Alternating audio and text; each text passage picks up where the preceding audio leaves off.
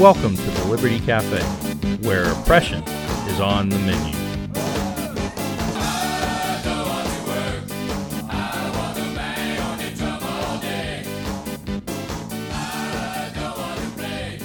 This is episode fourteen of the Liberty Cafe, and I'm very glad you're with me today. Today my guest is Sam Bridgeman. We have a lively discussion list at the church that Sam and I both attend, and we talk about all kinds of different topics. Sometimes it's just somebody needs to borrow a chainsaw or something like that, but other times it gets into more theological discussions about things. And, and one of the things we've been talking about lately, not surprisingly, is all the problems with racial issues in the country today. The uh, killings by police and the subsequent riots have brought that to the forefront for all of America, and, and our church community is uh, not immune to that. So I've, I've known Sam a little bit over the years, but we've we've had more conversations over our, our men's list, and, and I thought he would be a really interesting guest to have on the Liberty Cafe today. So Sam is retired now. He spent thirty-four years with New York Life as an as an agent, a recruiter, and about almost thirty of those years as in agent training and management development. Uh, in his retirement, he's uh, now spending his time helping develop grandchildren basketball players. So please uh, join me in welcoming uh, Sam Bridgeman to the Liberty Cafe. Glad to have you here, Sam. Thank you. Thank you for having me. Tell me a little bit about this new career you have of developing grandchildren basketball players. Well, it's it's um, it's actually not real new. I've been involved with, because basketball is how I was able to leave my own neighborhood and state and get a college education. And as I like to say, basketball has paid a lot of bills in my family. Uh, when you consider my brother played twelve years in the N B A, I have a cousin that played in the N B A, another cousin that played overseas, and then Jackie, who I taught to play when she was six years old, she went to college on a basketball scholarship and plays in Finland professionally. And so we're really in the third or fourth generation of family members in basketball, fifth generation in terms of athletes, because my dad was an athlete and played professional for what he At that time, he played in the Negro Leagues, which was the best you could do for, as a professional baseball player. And actually was a catcher and caught for Satchel Paige. And, That's great. Um, yeah. So a lot of sports history, sports, as I said, and, and particularly basketball has paid a lot of bills. Well, that's really great.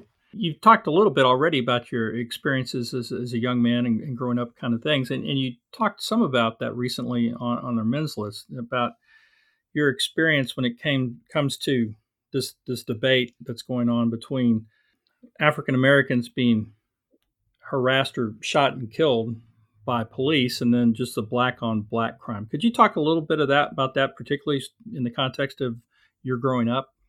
Yes, I don't have any problem with that at all. And as I said, I grew up. Well, I didn't say where I grew. I grew up in East Chicago, Indiana, where um, which is right next to Gary, Indiana. A lot of people don't know where East Chicago is. And you say east, isn't east in the lake? Yeah, it would be. It would be east of Chicago, Illinois. We're actually south in Indiana. And just a small city away between us and the south side of Chicago. And so growing up, um, there was a lot of issues with south side of Chicago gangs who would recruit all the way, not just in Chicago, but come into Indiana through East Chicago, where I lived, Gary, and go all the way up north on to Michigan City. As far north as that, they would have members. So being aware of gang and gang issues, um, and even then they weren't as violent as they are today, but they were still violent. And uh, that to me, growing up, was more of a concern. I got stopped by the police, but the police wasn't seen as being the villain that it is today by any stretch of imagination. And as I shared with the men's uh, email list, growing up, I was more concerned about being in the wrong place at the wrong time, dealing with gangs and having to navigate where they are. And if we dated a girl outside of our city, uh, having to figure out how to get in and get out without drawing any attention to ourselves. And that was a, a, a lot greater threat. And as I mentioned, I've known uh, growing up at least two people that were killed, not by the police, but gang-related killings, as well as one or two people I know that was shot. They weren't killed, fortunately. And so from my background, and as I told people before, I played basketball not only because I liked the game, and I saw it as a way to possibly get a scholarship to go to college, because education was uh, greatly reinforced by my parents. But at that time, if I belonged, if I was a basketball player, what gang members were actually in East Chicago, the town where I grew up, they protected the basketball players. And so I was immune from the gang draft, so to speak. And so that was another major reason to be a, an athlete and a basketball player growing up. You mentioned your family and the, the focus on education. What role did that play in, in shaping your understanding of how uh, people of different ethnic backgrounds and race relate together? It's interesting because the education issue, um, my parents never brought up racial issues, which is kind of interesting when I look back. But education issues were, were huge. And so I'll share a couple of uh, things that t- took place when I was a child. First of all, uh, the first time I even realized that there was a major problem, because East Chicago, surprisingly, was a very diverse community, and especially where I lived in the harbor, which was closest to the lake. In that time, the city was kind of divided by railroad tracks, which well, actually still is. And if you lived on the side that I lived on, people kind of looked down your nose at the people that lived where I lived. But where I lived was very diverse. When I say diverse, not just black and white in that traditional sense, uh, and Hispanic, but Hispanic, Puerto Rican, Greek, Italian, um, Serbian, Croatian. And so the, like the couple of players I played with, their last names were like Tatalovic, uh, Tribunovic, uh, those types of names. So growing up there and growing up together and playing on teams together, um, and I was on a Little League team, and I was eleven years old, and our Little League team played in a suburb in the All-Star game. All-Star team did. And that was the first time that I ran into uh, what could be taken as uh, being cheated because by the umpires. And my parents never referred to it as anything racial, even though the other team was all white, and my team was mixed dramatically. And I know it was so bad at one point that our picture's crying. And my parents and all the parents who came, they were totally silent, silent in their stands. And I kept saying, why don't they say something? I mean, this is so bad. And so we lose the game. And the next day, my dad is at the dining table eating breakfast before going to, to work. And I'm complaining. And he says to me, you just have to be better, and kept eating. There was no racial undertone or anything like that. And so that kind of set the tone, not only for sports, but for everything else, that you just have to be the best. And the second thing my dad did is, prior to that, when I was ten years old and my brother, Junior, was nine, he got us up at five to five thirty in the morning because he had three part-time jobs to go along with his full-time job. And he made us go help him with his part-time jobs. And part-time job was the janitorial job, cleaning a, a tavern, washing windows at a um, men's clothing store, and taking care of an office building, a small little office building. And constantly he would tell us that if you don't get a good education, this is what you're going to be doing. And he was very disciplined because uh, he taught us what to do, and then he would come behind us and he said, that's not good enough, do it again. And um, so he instilled a strong work ethic, but not only a strong work ethic, but when you do work for someone, I don't matter, it doesn't matter who it is, because none of the people that we work for were black. He wanted us to do the very best that we could do. And so that was keeping in line with what we learned from my mom and actually my, my grandparents in terms of our faith. And because we were in church every Sunday with my dad and mom, and my mom's position was, you treat everybody right. That was her version of the golden rule, by the way. You treat everybody right until they show otherwise. And she made no differentiation, so we didn't either. And we weren't taught to do that. And so those things greatly influenced um, me and my siblings. I'm the oldest of four, where uh, we all decided, because of what was going on and how our parents were greatly involved in what we were doing, that it kept us on the straight and narrow. And my dad's attitude was also that I keep you too busy to get in trouble. And his famous line was, if you ever get in trouble, and he said, if you ever get arrested, you better pray I don't come and get you. And I, that, that voice came back to me one time when I was in the wrong place at the wrong time, just with some other kids, and didn't do anything wrong. But uh, this was right after Martin Luther King was assassinated, and one of the guys from the basketball team started breaking out windows and yelling, I don't want to take this anymore, and all this kind of stuff, pro, so-called protest. And the police came, and it was a good thing I was an athlete, because there was no way I was going to get arrested. I was more afraid of my dad coming to get me than the police arresting me.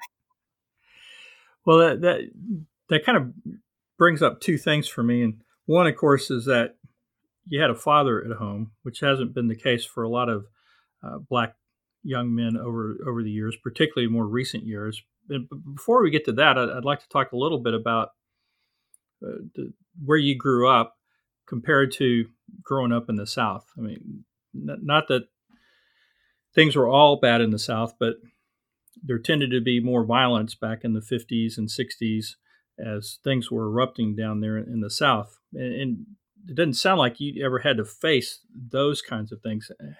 How do you think that maybe changed the perspective or shaped the perspective of of, of uh, blacks who grew up in the South?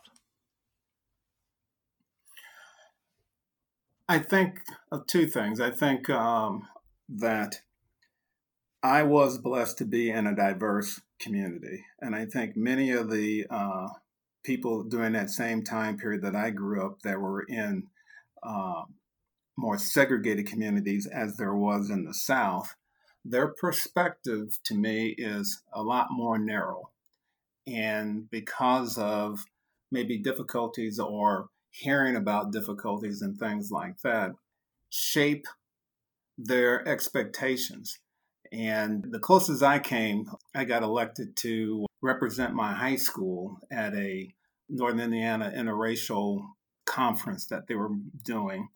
And afterwards, we went with a Jewish couple home, a couple of us students. And I'm in the back seat behind the driver, and the dad stops to uh, get some chips and drinks at seven eleven, and this car pulls up next to me. And uh, I don't know where we are. I know we're in a, a white suburb somewhere in, in Indiana. And the guy in the car looks over at me, and I look at him, and if looks could kill, I'm dead. And the dad comes running out of the seven eleven, and he says, we got to get you out of here. And I, you know, I don't know what's going on. And all of a sudden, I'm in a, a really a panic between what he just said and the look that this guy gave me. And he said, well, this guy is the local uh, Ku Klux Klan leader, Grand Wizard or whatever, the local guy. And so in a panic, he gets us out of there. And so if you had that kind of experience in the South, I think it might color how you see the world. And I saw that difference when I was a manager prior to my career at New York Life. I was a manager trainee out of college for Sears Roebuck and Company, and I was a customer service manager at a Sears store. And there was a gentleman who was the assistant store manager from Texas, and he had the Southern kind of drawl. I thought he was a good guy. And we had trainees at the time, and we had a black trainee, and the trainee came to me. Well, first, the assistant store manager came to me saying that, I'm trying to help this guy, but everything I seem to say or do just doesn't happen. It just seems to make things work. I don't know what I'm doing wrong, you know, uh, but I just, I want to see this guy succeed. You know, can you help me? And at that particular point in time, I had no idea what was going on. And ironically, about fifteen minutes after this assistant store manager left, the trainee came in to see me. And he sits down and he says, I think this guy's out to get me. what, what do you base that on? Because uh, he's always, you know, asking me about stuff, trying to help me do things. I think he wants to get rid of me. And, uh, and that's when it struck me there. And then I was married to a different lady at that time than I am today. And I'm happy to be married thirty-six years now to Yvonne. But she was Black and she was a psychology major. And I talked to her about the issue where when I got tested to become a manager at, at Sears, I didn't, the, the psychology guy made a special trip out of Dallas up to Denver where I was to visit with. And I said, well, was there something unusual about my exam that you made this special trip? He said, well, yeah, I really was looking forward to talking to you because you didn't exhibit any paranoia, which was typical of most Black trainees.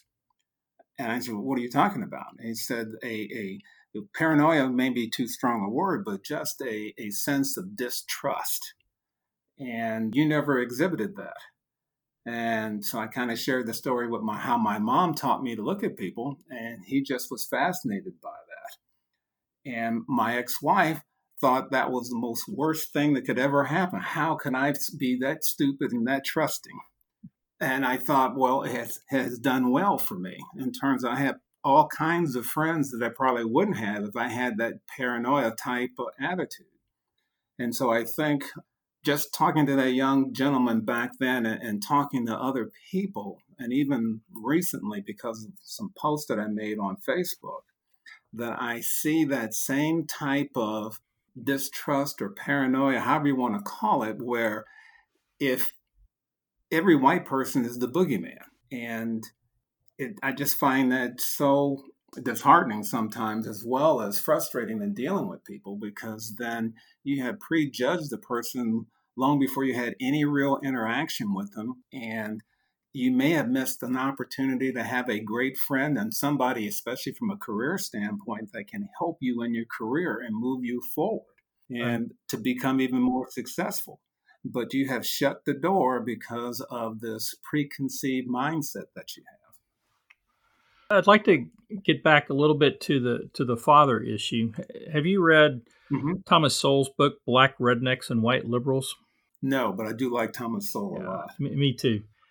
I think he just turned what, ninety, if I'm if I'm not yeah. mistaken. So I read this book maybe three years ago, and it, and it fascinated me because it put the strife we often see in cultures, not just American cultures, on more of a cultural basis than a r- racial mm-hmm. basis. And in particular, he gets the title for the book, Black Rednecks, from the culture that was imported into America from, you know, like Northern England and, and Scotland, where the people were rough and they were not necessarily the, the hardworking Protestants that we think of in, in other parts of, of England. And they came and settled in, in Appalachia, in the South, and, and those types of things. And they developed this Southern culture, which was much more laid back than it was in the North, uh, even lazy uh, to a lot of extent. There was less church going, there was more violence than, than you had in, in lots of parts of the North, those types of things. And and he says, so that's the redneck culture. It didn't develop here in America. It actually came over from England and Scotland. And then blacks were brought into that situation through slavery. And they mm-hmm. grew up in that culture. And but then he points out how, you know, eventually all these other groups have sort of gotten out of that culture. They've they've moved past it.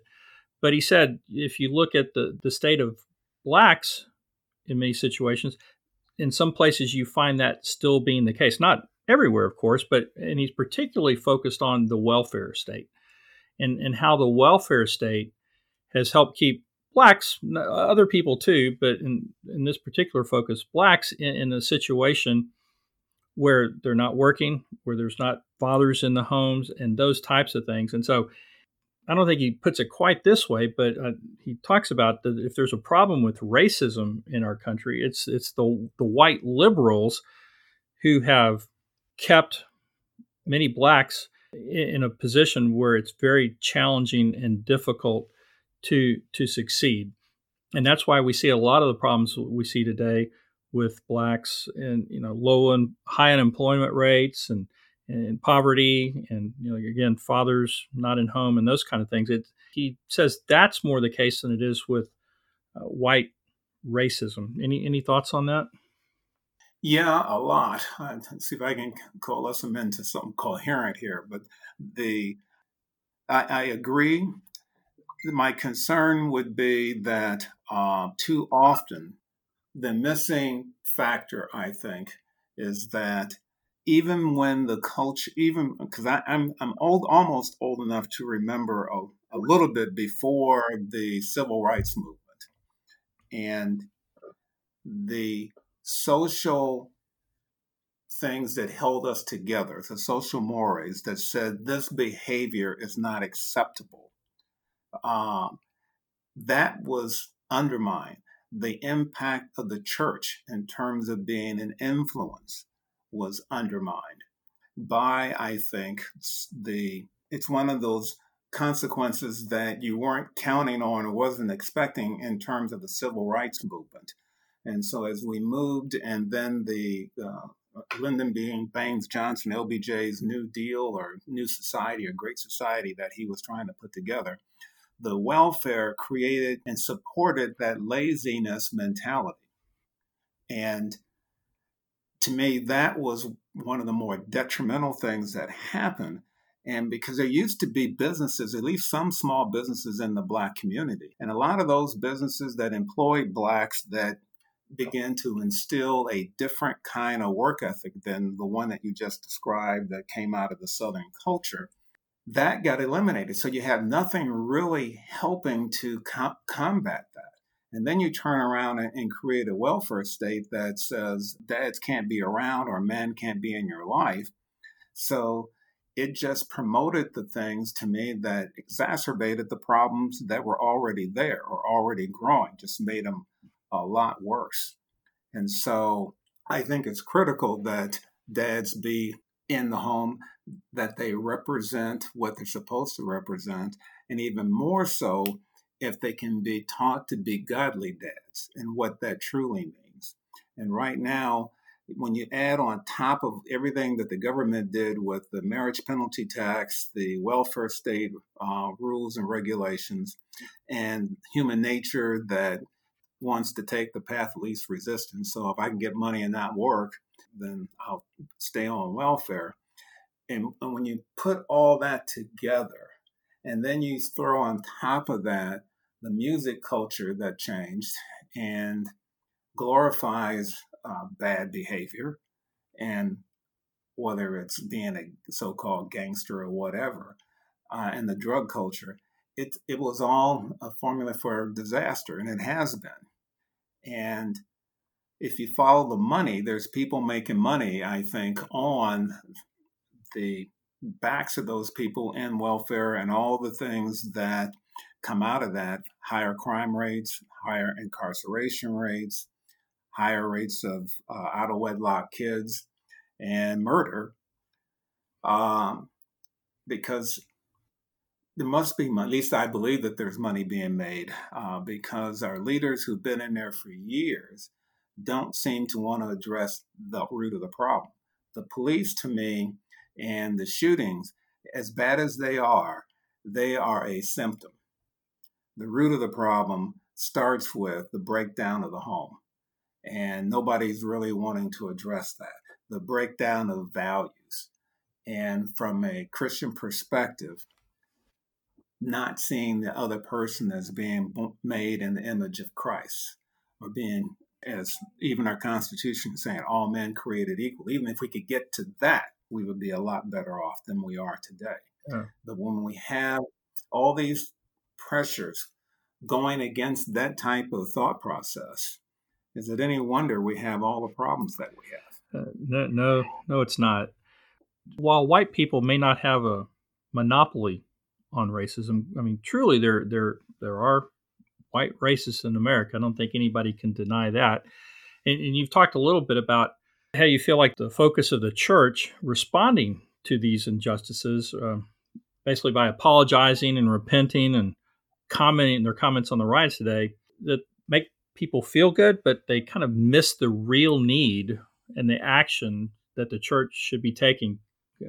Could you tell us a little bit your thoughts about how the evangelical church is missing the mark and what they should be doing better? To me, it's kind of almost, if it wasn't so sad, it'd be laughable. The church needs to do what the church is called to do, and that is share the gospel. And that is get involved and go out and make disciples. And to do that, we have to get out of our comfort zone. And so making disciples of people that are just like us is fine. But the call is to go out into the world. And sometimes we're more likely to want to send a missionary to another country than we are to another neighborhood in our own town. And to me, that's where it should be. Apologizing does not do a lick of good as far as I'm concerned. And if you really want to show the love of Christ, you do that by talking to people, finding out and meeting them where they are, dealing with their physical needs and then their spiritual needs. And just like I said, you can, if a person needs food, you just don't tell them, you know, go away and feel warm if they need food and clothing. You kind of help with that, but you do it in such a way where you're able to go out and share the gospel. And that's what the church should be doing. It should be looking at opportunities right around where the church happens to be, as well as close to where the church is. And so maybe the church is not near a Black neighborhood. Doesn't have to be. It can partner, I believe, with ministers at a Black church, ho- hopefully that their theology is not so far askew that we can't come together on that issue, and then find out what can we do to help you reach your people, to make a difference in the lives of the community. It's that type of action and not sitting around and saying, well, we're sorry for what our, our ancestors did. And even if it's just previous church leadership in the denomination we're in right now, it doesn't matter what they did. And we shouldn't be held accountable for what somebody did twenty years, thirty years, or two hundred years ago. The question should be, what are we going to do now to move towards the future that Christ has called us to do, which is to go out into the world and make disciples? And so the church already knows what it should be doing uh, because we've read it. It just needs to do it.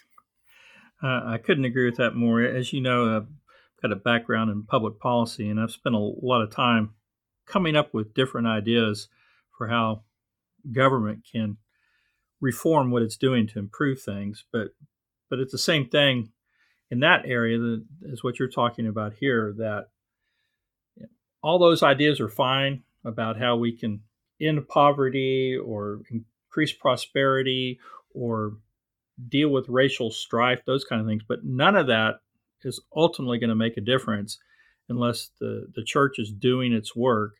And, of course, the Holy Spirit will do its work. But it, it sure would be nice if the church, all of us, got on board and, and worked along with it. Absolutely, because ultimately it is a heart issue.